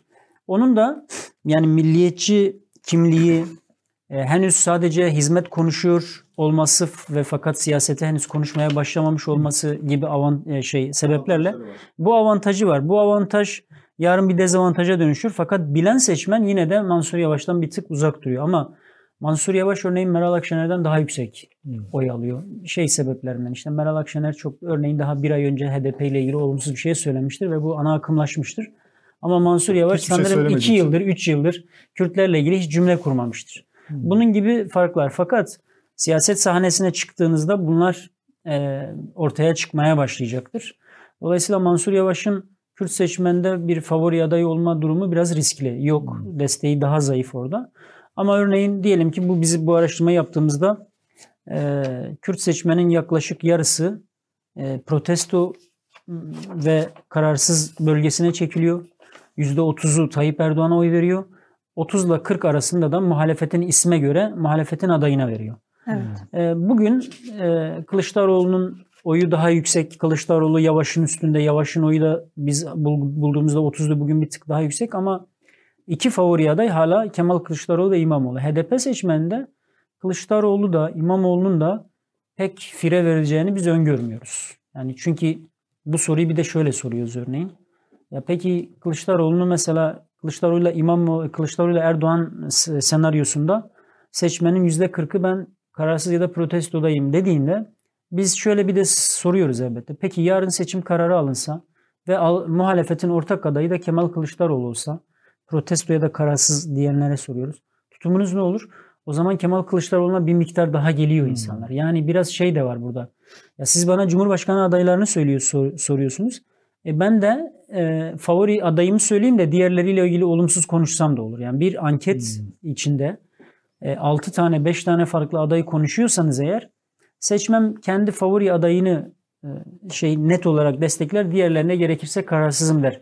Fakat adayın gerçekten tek olduğu bir senaryoda işler değişir. Bu konuda ben HDP seçmeninde bir e, pürüz yaşanacağını zannetmiyorum. Fakat e, seçimin bir- yaşanacak bir aday var mı peki? mesela Yavaş, Akşener gibi e, isimler Kürt seçmenin yani HDP seçmeninde de pürüz yaratırlar yani. Çünkü şöyle düşünür insanlar ya Erdoğan bugün Kürt meselesinde e, tekrar güvenlikçi ve asayişçi politikaya dönmüş olsa bile yukarıya koyduğu bir çıta var ve pragmatist bir lider yarın ihtiyaç olduğunda tekrar çözüme dönebilir. Ama Mansur Yavaş'ın böyle bir Çıtası yok. şeyi yok. Çıtayı da geçtim. Böyle bir opsiyon yok. Mansur Yavaş Kürt meselesini çözer mi? Yani pragmatist davranır mı örneğin? E, Buna baktığında seçmen hayır davranmaz diye bakıyor. Peki diyelim ki açıklama yaptı. Çözüm süreciyle alakalı Meral Akşener, Mansur Yavaş onlar hani Kürt sorununu e, tekrar ele alınacağını, bu meselenin yarı yarıda bır- bırakıldığını, Hı hı. bunun bir demokrasi, e, temel hak, özgürlük sorunu olduğunu söyledi. Orta Anadolu'daki oylar gitti. E, Bunun tabii eşiği yani altılı masadan geçiyor. Bunu söylemeden önce bir altılı masaya HDP'nin oturması gerekiyor. Bu bir. Yani çünkü sizin bahsettiğiniz şey daha Daha ileri ileri bir bir şey. Ama, bunu şunu şimdi söyleyeyim. şöyle, a- şimdi HDP'nin e, altılı, burada bir haksızlık yapılıyor bence. Şöyle, şimdi HDP'nin masaya oturmamasının tek sorumlusu sanki böyle İyi Parti Meral Akşener gibi gösteriliyor. Onda yoğunlaşıyor. Ama burada şöyle bir haksızlık var. Yani mesela Kemal Kılıçdaroğlu HDP masaya otursun dendi mi? Yani bu soruya o da cevap vermeli. Bu soruya işte e, Saadet Partisi lideri bir şey söyledi mi? Söylemedi. Yani onlar otursun dedi de Meral Akşener karşı Ben çıkıyor değil Meral ki. Akşener'e sorsanız o da muhtemelen sizin gibi cevap verecektir Yok ve haklılığı var ama, ama ben itiraz şöyle, etmiyorum. Yok. size itiraz etmiyorum, destekliyorum Hayır aslında. ben şimdi Biraz günah keçisi Meral Akşener orada. değil ama yani burada bir haksızlık var. Şimdi burada Ahmet Davutoğlu'nun bir açıklaması mı var? Ali Babacan'ın bir çabası mı var? Yani hiçbirisinde bir şey yok. Dolayısıyla burada onların da konuşması lazım. Biz onların kamuoyu olarak onların fikrini de bilmiyoruz. Doğru. Ee, Ama CHP Sanki hepsi anlaşmış gibi. Sanki Evet, HDP ama- de bu durumu anlıyor gibi. Ama şöyle bir mesele Evet. var. Neticede bu masa asgari müşterekler masası. Evet. Bu masaya HDP'nin bir e, müttefik olarak masaya oturacak bir müttefik olarak getirilmemesi ge- getirilmeme gündeminin bu müştereklere uymadığını herkes biliyor. Bence o masaya gelmemesinin sebebi bu. Diyelim Evet. ki geldi. Yani Meral Hanım bugün çok haklı olarak sorduğunuzda aynen böyle söyleyecektir. Çünkü Biliyorum ne soranlara bu cevabı verdiğini de biliyorum. Fakat e, bu gündemin o masaya gelmemesinin en büyük sebebinin de m, İyi Parti olduğunu da biliyoruz. Yani böyle de bir hikaye var. Kişisel olarak Meral Akşener İyi Parti kadar sert olmayabilir. E, ama böyle bir hikayesi de var. Fakat yine de bunları tartışmak önemli. Yani Meral Akşener'e sormak, Kılıçdaroğlu'na sormak, Davutoğlu'na sormak. Çünkü örneğin masaya oturmak zorunda değil HDP. Yani HDP bugün masaya 5 metre uzaklıktaysa bu tartışmalar mesafeyi 3 metreye düşürebilir. Dolayısıyla şeyin Kürt seçimi yani Kürt kamuoyunun bir yandan haysiyetini onarmak, bir yandan da bu masayla HDP arasındaki stratejik ilişkiyi güçlendirmek açısından her iki bağlamda yani hem etik olarak hem pragmatik olarak doğrusu bu. Ama doğal olarak bir aslı gayri müşterekler masasına oturuyorsanız netameli konularınızı getirmezsiniz. Yani bu bütün ilişkilerde böyledir. Ben oraya gelmemesinin sebebini biraz da bu olarak düşünüyorum. Sonraki toplantılarda belki bu konuşulur da bilim, bilmiyoruz. Yani Evet. belki konuşuluyor. da. Şimdi e, ankete dönelim. Anketteki e, partiler bölümüyle devam edelim. Sonra değerler ve e, kimlik profil e, ile ilgili bölümler de var. Tabii onlar da çok ilginç. E, burada en ilginç e, olan e, HDP'nin oyları sabit gibi görünüyor. Evet. Yani birazcık bir düşüş var. E, AK Parti'nin oylarında düşüş var. Ama böyle çok dramatik bir düşüş değil. Evet. CHP'nin oylarında yükselme var. Hı hı. Bir de Deva ve Gelecek Partileri bir varlık gösteriyorlar Evet. burada. Yani bu ankette aslında görünen bu. Ee, tabii en ilginç olan CHP'nin şeyi. Yani CHP'nin yükselmesi önemli burada. Ee, e, biraz bunu konuşalım. Yani bu CHP'li Kürtlük diye bir şey var mı? Yani CHP'li Kürtler diye bir şey mi var yoksa e, CHP şimdi bir iktidar alternatifi olduğu için mi oraya doğru bir mail var? Ya iki şey var aslında Yıldıray. Birincisi bir hani verileri ben de bir üstünden geçeyim öyle konuşalım. Birincisi e, CHP'nin özellikle az oy aldığı, çok küçük oylar aldığı yani bu bizim bu araştırma yaptığımız 11 ilde CHP'nin e, oy ortalaması yani toplam oyu bu 11 ili bir bölge seçim bölgesi olarak düşünsek CHP 9,2 almış. 9,2'lik bir oyun 3 katına falan çıkması çok zor. Ama CHP'nin %2, 2,5, 3 aldığı yerlerde Diyarbakır'da, Urfa'da, Van'da biz CHP'nin oyunu 3 katı, 3,5 katı, 4 katı gibi ölçüyoruz. Dolayısıyla yükseliş esas yani mesela Malatya gibi bir yerde 3 katına çıkmıyor ama Diyarbakır gibi bir yerde 3 katına çıkıyor. Dolayısıyla CHP'nin bu, bu araştırmada toplamda %50 kadar bir oyunu arttırmışlığı var. Diğerleri yani Deva ve Gelecek de geçen yıla nazaran böyle büyük bir atılım yapmış değiller. Hatta geri çekildiğini söyleyebiliriz oylarının. Çünkü oraya olan ilgi CHP'nin sinerjisiyle beraber CHP'ye doğru kayıyor görünüyor. Yeni yani bu altılı masa ittifak düzeni eskisi gibi kalsaydı yeni kopuşlar belki Deva ve Geleceğe gelebilirdi CHP yerine. Fakat hükümet onun önünü bir kesmiş görünüyor. Ne olacağı belli değil. Şimdi mesele yani grafiğe dönecek olursak e, şeyin HDP'nin burada işte %7-8 gibi bir oy kaybı görünse bile biz HDP'nin oyunu Grafikler varsa arkadaşlar gösterebiliriz. HDP'nin oyunu büyük ölçüde koruduğunu söyleyebiliriz. Çünkü HDP'nin seçmeninin %7 kayıpla bunu dile getirmiş olması hani biraz kriminal bir meseleye dönüştürüldüğü için söylüyorum. Muhtemelen bizim öngörümüz HDP daha yüksek de oy alacaktır düş, düşmesi yerine. Fakat e, şey AK Parti'nin oyunun düştüğünü ve dediğin gibi dramatik bir düşüş olmadığını e, görüyoruz. E, burada çok temel mesele yani CHP yeni bir iktidar alternatifi olarak yeni yükseliyor ve onun oyu giderek artıyor. CHP e, nereden alıyor oyu? Bir söylediğin sorunun sorduğun sorunun iki e, veçesi var. Birincisi öteden beri bir CHP'li Kürtlük var zaten. Yani 90'larda diyelim ki şeye e, SHP'ye sonra DSP'ye CHP'ye oy vermiş. E, daha çok e, Alevi bölgelerinde yaşayan Kürtlerden bir CHP'ye zaten bir destek var. Bir, bir böyle bir CHP'li Kürtlük var. E, illa Alevi olması gerekmiyor ama örneğin eğitimli, orta sınıf üstü ve muhalefet üzerinden daha seküler bir muhalefet üzerinden devletle yani merkezle ilişkilerini tanzim eden bir Kürtlük var. Bunlar CHP'li Kürtler oluyor. Ama CHP'nin örneğin bugün 9,2'den 13,5'e çıkan oyu tamamen bu mu? Bu değil. Bugün artık muhafazakarlardan e, tam bu söylediğim bütün CHP'li Kürtlüğün o bütün şeylerinden yani sembollerinden uzaktaki Kürtler de CHP'ye oy veriyorlar. Bunun bazı sebepleri var. Bir tanesi ya e, zaten mesela bölgede merkez sağ e, kökenli olup e, Ankara partilerine oy veren bir seçmen grubu var. İşte AK Parti'de şimdiye kadar kümelenen. Bu seçmen şuna bakıyor bugün. E, AK Parti azal e, gerilerken kim yükseliyor onun yerine? Yani ben HDP oy vermeyeceksem eğer kime vereceğim? En güçlü alternatif CHP. Gidip CHP'ye oyunu veriyor. Bir böyle bir yönelme var. İkincisi e, bir AK Parti'yi cezalandırma motivasyonu söz konusu. Yani işte özellikle biz Adana Mersin'de gördük. Hiç şeye uğramadan, HDP'ye de uğramadan doğrudan AK Parti'den CHP'ye geçen oylar oldu. Yani tarihsel olarak AK Partili Evet. Kürt oyu CHP'ye geçti. Çünkü e, kurduğu ittifak e, ittifakın adayı MHP'liydi. E, Kürtlerle ilgili olumsuz bir tutuma sahipti. E, Kürtler özellikle metropollerde ekonomik olarak da dışlanıyorlardı. Yani bu Cumhur İttifakı'nın e, bir bir çıktısı olarak ekonomik olarak da dışlanıyorlardı vesaire. Dolayısıyla böyle durumlar da var ama bir yandan da şu var. Ya Türkiye e, AK Parti iktidarından e, kurtulmak zorunda diye düşünen ve e, en güçlü ihtimale yatırım yapacak bir seçmen grubu kim olabilir? Şey özür dilerim bir parti kim olabilir diye düşündüğünde seçmen burada da bir CHP öne çıkıyor ve CHP'ye bir yönelme var. Burada CHP'nin oyu hani bu oy CHP'nin oyu mudur diye e, düşünecek olursak kesin bir şey söyleyemeyiz çünkü henüz önümüzde bir sandık yok. Yani CHP'nin gerçekten e, de 13,5 mi alacağını bu bölgede onu da bilmiyoruz. Dolayısıyla fakat şey var.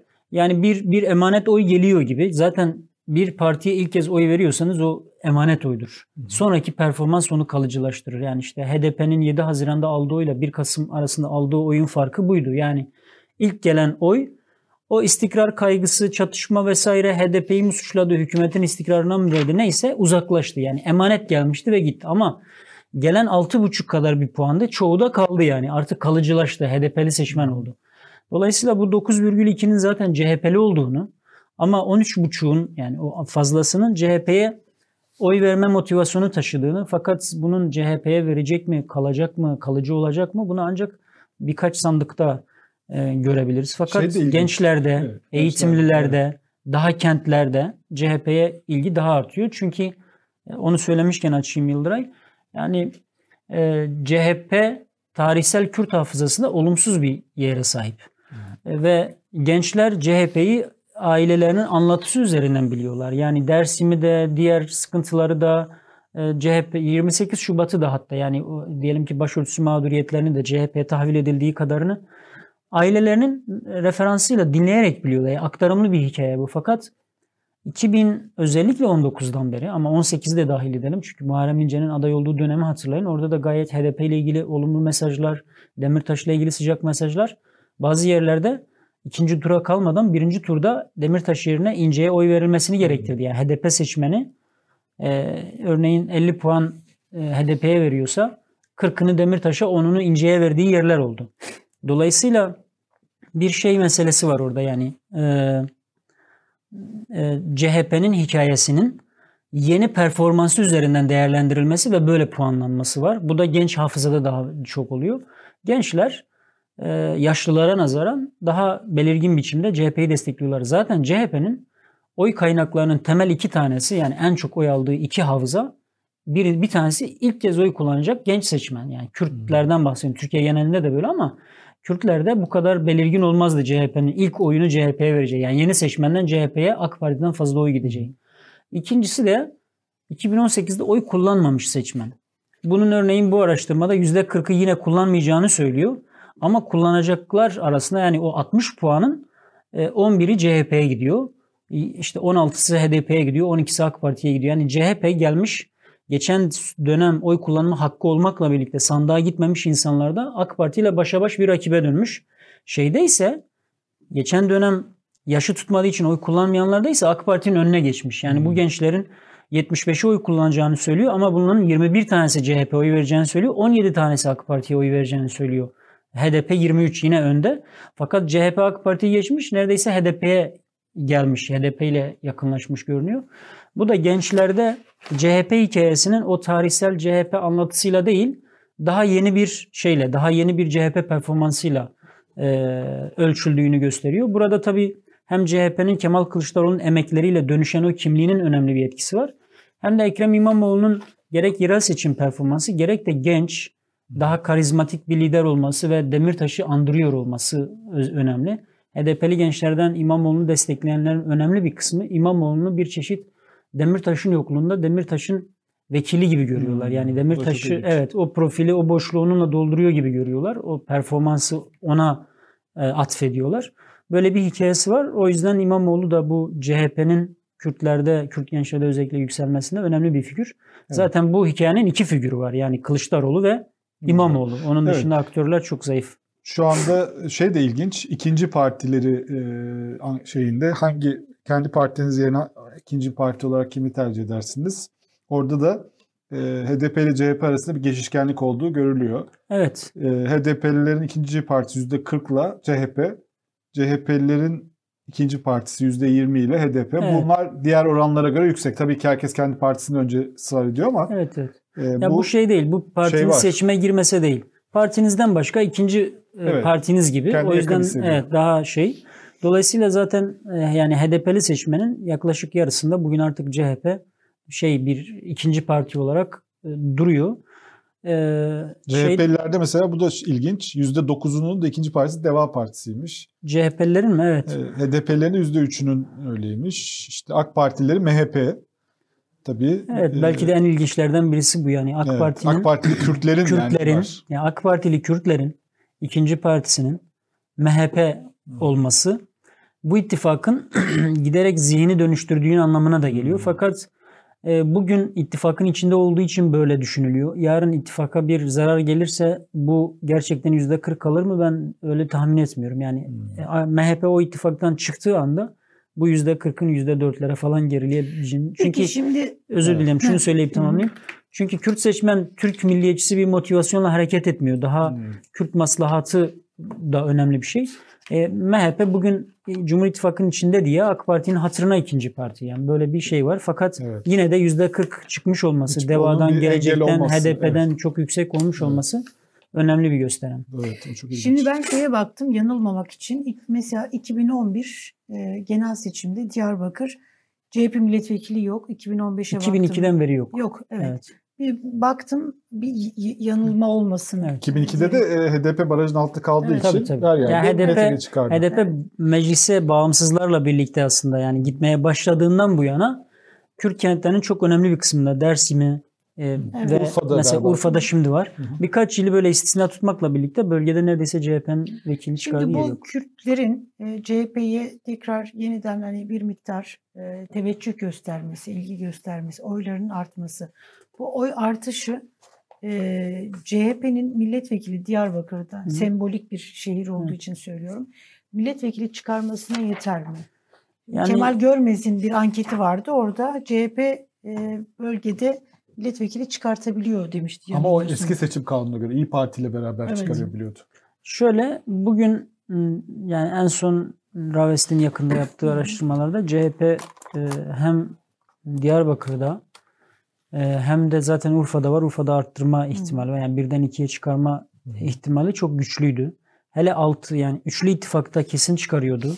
Evet. Ama bu ittifakın altılıya dönüşme ihtimalinde e, Urfa'da üçü bile zorlamak, Van'da kesin çıkarmak, Diyarbakır'da ikiyi zorlamak gibi opsiyonlar e, söz konusuydu. Fakat yeni ittifak denklemi bu altılı ittifakın tekil olarak oyların CHP'ye yazmayacağı için ne olacağını bilmiyoruz. Ama CHP'nin Eski sistemde diyelim. CHP'nin ben artık Diyarbakır'dan bir vekil çıkarmayı neredeyse garantilediğini düşünüyorum. O kadar. Evet. Yani Evet. Urfa'da da e, ikinciyi zorlarlar gibi geliyor. Ama bu yani örneğin Deva ve Geleceğin CHP'nin listesinden mi girecek? Başka bir şey mi olacak meselesi de CHP'nin bunun üzerine koyup altına düşeceği meselesini etkiler. Yani altına çok düşeceğini zannetmiyorum ama o üzerine örneğin Diyarbakır'a ikinci sıraya diyelim ki senaryoyu söylüyorum. Deva'dan öyle bir isim koyar ki CHP profiline de çok uygundur ve o sinerji alır. ikiyi de çok rahat Bu getirir. artırabilecek bir şey Evet. yani sinerji. Evet. Yani bugün e, Urfa gibi yani Diyarbakır gibi bir yere örnek verelim. Diyarbakır'da CHP biri diyelim ki garantilemiş Peki görünüyor. gelecek, gelecek Partisi'nin durumu nedir bölgede? Şimdi aşağı Şimdi yukarı Deva örneği verdiğiniz için merak ettim. Yo, yo, gelecek de yani biz geleceği yaklaşık olarak deva ve geleceği daha önce Kürt kamuoyunda Türkiye'nin yaklaşık iki katı olarak ölçümlüyordu araştırmalar fakat biraz düştü. Yani o ilgi biraz CHP'ye kaydı görünüyor. E, Yaklaşık olarak devanın yarısı kadar oy alıyor gelecek. Kabaca bunu söyleyebilirim. Burada da zaten e, deva iki- iki buçuk almış, gelecek de bir dört almış. Yani aradaki fark böyle yani yüzde 40 gibi bir şey genelde oluyor. Ölçümlerde de aşağı yukarı böyle. Şimdi bu e, araştırmanın diğer kısımlarına da e, süremiz e, de onu da şey yapalım çünkü ilginç sonuçlar var. E, bu aslında bir e, değerler ve tutumlar araştırması. Bunun aslında Türkiye versiyonları çok yapıldı ama Evet. sizinki özel olarak Kürtler üzerine bir şey. Galiba 11 illiydi. 11 ilde. E, Evet. Bunlar arasında İstanbul'da var tabii Evet. ki. Büyük şehirler de var. İstanbul ve Adana var. Adana'da var. Ee, şimdi buradaki şeyler çok ilginç. Ee, kendi nasıl tanımlıyor meselesi. Ee, en çok tanımlama şeyleri bir Müslüman, e, özgürlükçü, Hı hı. dindar, demokrat, muhafazakar diye gidiyor. Evet. Ondan sonra Kürt hakları savunucusu, Kürt milliyetçisi geliyor. Yani aslında baktığımız zaman böyle e, muhafazakar bir e, şey var değil mi? En başta bir özgürlükçü Evet. kelimesi Yani herhalde biraz daha HDP kimliğinde yansıtıyor. kimlikler 3 3 grupta toparlanabilir. Yani Kürtler, Kürtlerde billurlaşan nasıl bir kimlik var diye baktığımızda muhafazakar, demokrat ve Kürdi bir kimlik öne çıkıyor. Muhafazakar daha önde, demokrat da onun önünde. Kürdilik daha çok HDP'den gelen ama AK Parti'nin de önemli bir katkısının olduğu bir şey elbette bu. Dolayısıyla şey e, bu üç kimlik bugün Kürt kamuoyunun büyük fotoğraftaki kimliğini temsil eden kimlikler oluyor. Yani örneğin daha daha bunu Türkçeleştirecek olursak e, Kürtler dinle barışık e, ve nasıl derler demok radikal demokrat bir kimliğe sahipler diyebiliriz. Yani onun için artık Kürt hakları savunuculuğunu da demokratlığın içine koyarsak e, şey muha, şey radik evet yani dinle barışık radikal demokrat bir kimlik görünüyor gibi görünüyor. Burada şey yanılgısı var. Hani ilk kimlik olarak şeyde e, AKPA şeyde HDP'lerde örneğin %29 Müslüman yüzde e, dindar yüzde 11 yani yüzde 30 e, 40 zaten muhafazakar ve dindar kimlik orada da öne çıkıyor. Dolayısıyla ya Kürtler e, HDP'li Kürtler işte ladinidirler, dinden uzaktırlar şeyi. Evet. Bu araştırma biraz onu yanlışlıyor. Yanlışlıyor. evet. Hatta din- çok daha ilginç bir şey var. Anket sonucu var. En son vakit namazı kıldığı zaman e, sormuşsunuz. E, son bir haftada yani en son vakit namazı kıldığı yani son bir hafta demek yani düzenli aktif kılıyorum namaz anlamında. kılıyor demek Evet. evet. E, AK Parti %50, HDP %44. Evet. Çok bir fark yok arada. Evet yani e, şey nasıl derler gündelik hayat dindarlığında dini pratiklerde öyle aman aman HDP ile şey arasında e, AK Parti arasında biri sol sekülerdir, diğeri muhafazakar dindardır diyebileceğiniz kadar bir ayrışma yok. Evet. Birbirlerine çok benziyorlar. Şey doğru yani sekülerleşme HDP'nin e, seçmeninde daha hızlı, daha görünür. Örneğin bir dine inanmayanlarda HDP seçmeninde %11 iken AK, AK Parti'de %4. Fakat dindarlığın genel görünümüne baktığınızda bir e, HDP ile AK Parti birbirinden böyle keskin ayıran bir durum söz konusu değil. Yani HDP kitlesi de gayet geniş ölçekte muhafazakar, dindar. Sosyal Bir görüşlerde de sanki çok büyük şey yok değil mi? Yani Evet. kürtaj, işte eşcinsellik meselelerinde. Evet. Biraz daha HDP kitlesi daha liberal ama Evet. onun dışında O konuda evet zaten şöyle Yahudilerin dünya yönetmesi falan gibi ortak Aynen. temalar var yani. Yani orada işte şey yani bu araştırma zaten Kürtlerin bir Türkiye'nin geneliyle ne kadar benzeştiği ve ayrıştığı ve kendi aralarında ne kadar be- benzeştiği ayrıştığı meselesi. İşte muhafazakarlık örneğin gayet Türkiye muhafazakarlığına benziyor. Yani o işte aile değerlerini korumak, işte geleneksel tutumlar, ailenin kutsal olduğu, boşanmanın yanlış olduğu, devletin boşanmaları engellemek için tedbirler alması gerektiği gibi görüşleri hatırlayın. Bütün bu sağ muhafazakar geleneksel yaklaşımı e, temsil eden, inşa eden yaklaşım e, şeyde de HDP seçmeninde de gayet güçlü. Öbür taraftan bu komploculuk diyebileceğimiz işte Yahudiler dünyayı yönetiyor gibi e, şeyler. Dünya beşten, gerçi o doğru da yani dünya beşten büyüktür gibi ama işte şey dışarısı bizi kıskanıyor gibi. Evet. Bunlar Kürt kamuoyunda da önemli bir ölçüde yani üçte bir kadar ya yüzde otuz civarında örneğin Yahudiler dünyayı yönetiyor görüşünü destekliyor. Yani bunun böyle olup olmadığından bağımsız olarak bu cümlenin kendisi bir bir komplo Türkiye'de. Yani böyle olsa bile komplo bu bir bilgiye dayanmıyor çünkü bir şeye bir komploya dayanıyor. Dolayısıyla örneğin HDP seçmeniyle AK Parti seçmeni arasında burada çok büyük bir ayrım yok. Yani o muhafazakarlıkta ve Türkiye'nin o milli korkuları meselesinde Türkiye ile fazlaca benzeşiyorlar. Ama bir total olarak Kürtler e, ki, benzer kimlikleri taşıyan Türklerdense farklı kimlikleri taşıyan Kürtlere daha çok benziyorlar. Yani şunu söylemeye çalışıyorum. HDP'li bir Kürt, AK özür Parti dilerim. Kürt'e benziyor. E, AK Partili bir Kürt, AK Partili bir Türk'ten çok HDP'li bir Kürt'e benziyor. Böyle bir şey var. Çünkü biraz sonra hani vakit kalırsa konuşuruz. Mesela Kürt, Kürtlerle ilgili talepler ve tutumlarda, Kürt milliyetçiliği meselesinde ya öyle zannettiğimiz gibi HDP'li seçmen böyledir. Onun dışında da yoktur. Onu bir konuşalım hemen. Evet. Çünkü vaktimiz azaldı. Ee, şeyin talep aslında talepler çok ortak değil mi? Evet. Ya bir şunu söyleyeyim önce istersen Yıldıray. Bir kere bu biz bu araştırmada kendilerini nerede konumlandırdıklarını yani siyasi spektrumun neresinde konumlandırdıklarını bir ölçmek istedik ve bunun tutumları nasıl etkilediğini ölçmek istedik. Yani şey de yanlışlanıyor. Kürtler solcudur. Bu da aslında yanlışlanıyor. Çünkü solculuk yani kendini solda görenler 31,5 olmakla birlikte e, toplamın yaklaşık yarısı %47'si kendini merkezde Evet, konumlandırıyor. çok Ama ilginç. daha Merkez ilginci diye bir pozisyon var. daha ilginci AK Parti'nin de yarı, yaklaşık yarısı ya AK Parti'nin %50'si HDP'nin %42'si kendi, kendini merkezde konumlandırıyor. Yani bu merkez en kalabalık küme doğal olarak. Bu da Muazzama bir diyalog alanı merkez. aynen yani bu merkez şu- o yüzden çok önemli. Bu talepleri, tutumları benzeştiren yer de burası. Şimdi e, merkez iki tarafın makullerinin yer aldığı bir yer. Yani kutuplaşmamışlarının yer aldığı bir mevzi ve birbirlerini görüp birbirleriyle konuştukları, müzakere ettikleri, diyalog kurdukları bir mecra. Dolayısıyla e, merkezde hikaye esasen dönüyor. Türkiye'de bu kadar yüksek değil. bu oran, Türkiye'de değil merkez bu kadar geniş değil. E, ve farklı siyasi kutuplarda olanların yani farklı siyasi şeyleri destek kutuplaşmış gibi görünen yani HDP ile AK Parti'yi Türkiye ölçeğinde şey düşünün. CHP ile AK Parti düşünün. CHP ile AK Parti'nin içinde bu kadar geniş bir merkez ve birbirleriyle diyalog kurdukları bir alan yok. Hala çok büyük ölçüde hayatları birbirinden uzakta görünüyor.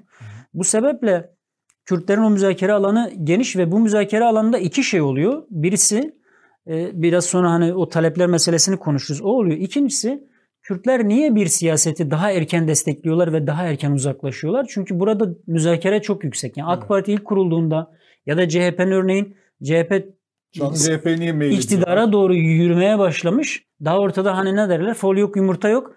Kürt seçmen oyunu işte %50 arttırmış CHP'nin. Yani başka bir şeyde başka bir kümede böyle bu kadar yüksek değil. Çünkü o müzakere alanı geniş ve birbirlerinden etkileniyorlar. CHP şöyle yaptı, böyle yaptı, şunu söyledi, bunu etti, bu politikası var. Bu da olumlu yansıyor. Öbür taraftan bu müzakere alanı şeye de yansıyor. Taleplere, Kürtlükle ilgili taleplere de yansıyor. İşte bazı ana akım talepler var. Yani diyelim ki işte e, Kürt haklarını savunmanın doğal olduğu, Kürtlerle ilgili sembollere sahip çıkmanın artık doğal olduğu. Yani her şey bu kadar politik de değil orada. Mesela farklı ülkelerdeki Kürtler arasında bir birliktelik olması, ol, olması gerektiğini düşünüyor musunuz diye sormuşuz. Hani böyle doğrudan politik algılanmasın. Bir devlet talebi, bir statü talebi olduğunda siyasi pozisyonlara çekilir insanlar ve daha rahat cevap vermezler diye böyle daha dolan başlı sorulmuş.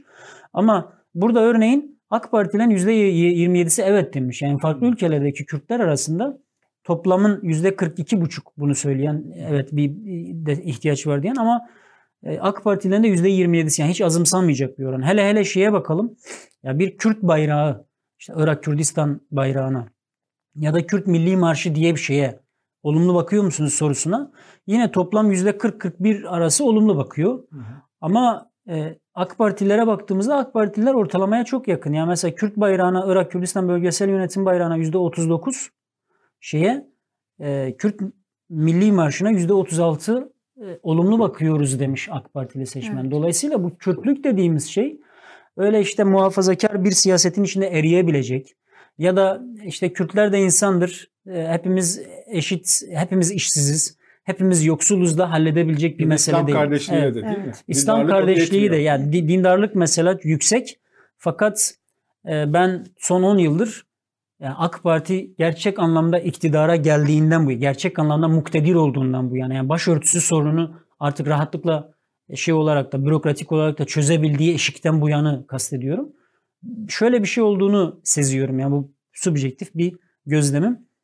Daha önce 90'lardan bugüne e, Kürt muhaliflerle Müslüman Türk muhalifler arasında din bir çimentoyken, ortaklaştıran bir şeyken, o, yani 2010'lardan bugüne dinin kendisi riskli bir alan. Onları hmm. ayrıştıran bir alan. Çünkü birisi dini iktidarını tahkim etmek üzere kullanıyor ve e, şey yapıyor.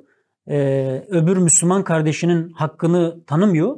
Öbürü de diyor ki ya din bunu söylüyor niye bana bunu vermiyorsun? Dolayısıyla birbirlerinin din, dini okuma biçimleri, yorumlama biçimleri onları birbirinden ayrıştıran evet. bir şeye dönüşüyor. Evet. Kürt sahasında özellikle 2009 onunla yani KCK operasyonuyla başlayan ama sonradan özellikle çözüm süreci ve sonrasında daha pekişen bir şey bu. 2015 sonrası hele artık net böyle bir kanaat var ya AK Parti'yi biz Müslümanlık üzerinden değil. Yani Müslümanlık üzerinden değerlendirdiğimizde zaten tamamen ayrışıyoruz. Yani bu Müslüman kardeşimizdir. O yüzden biz e, buna şey yapalım tutumu yok. Fakat neticede AK Partili bir Kürtlük evet. diye bir şey var. Bu bütün Kürtler için geçerli. Daha çok HDP'ler için. Ama AK Parti kendisini destekleye gelen Kürtlerin de bugün bugünkü AK Partili Kürtlerin de en az üçte birisinin gayet Kürt milliyetçisi diyebileceğimiz bir kimlik taşıdığını bilmek zorunda ve hmm. muhalefet de ya bu Kürt meselesi böyle basit bir şey biz işte bunu ekonomik güçlendirmeyle yok işte Demirtaş'ı çıkarırız da falan çözebiliriz yaklaşımına yani o nasıl derler Kürtler için tırnak içinde söylüyorum gayri ciddi algılanan bu yaklaşımı Bir en son olarak şu gerekiyor. iki talebin o oranında söyleyelim öyle bitirelim çünkü süremiz evet. oldu. Kürtçe ve çözüm süreci değil mi? İki ortak evet. talepler. Çıkan. Şimdi iki tane yani Kürtlerin bugün şeyi çerçevelediği, e, Kürt meselesini çerçevelediği önemli taleplerden bir tanesi.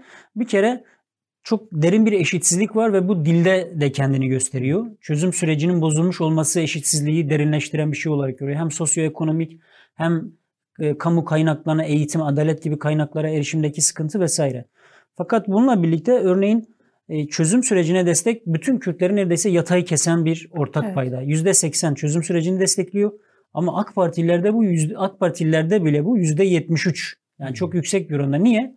Eşitsizliğin görece azaldığı, taleplerin görece karşılık bulduğu bir dönem olduğu için ve refahın görece yükseldiği bir dönem olduğu için bunu bir özlemle anıyorlar. Öbür mesele yine bütün Kürtleri neredeyse yatayı kesen bir talep ana dil meselesi. Ne Hüdaparlısına, kadar bu burada HDP'lisine. Burada yani Kürt seçmenin %81'i bir şekilde özür dilerim %91'i bir şekilde ana dilin eğitim sisteminin içine ve bürokrasinin içine yer alması gerektiğini düşünüyor. Ama bunun bu 91'in örneğin 13'ü sadece Kürtçe istiyor. 61'i iki dilli istiyor. Aslında çoğunluk iki dilli istiyor. Onu O söyleyeceğim ilginç. tam. O da bir Türkiye'lik mi? %78'i seçmenin %78'i iki dilli bir eğitim talebinde bulunuyor.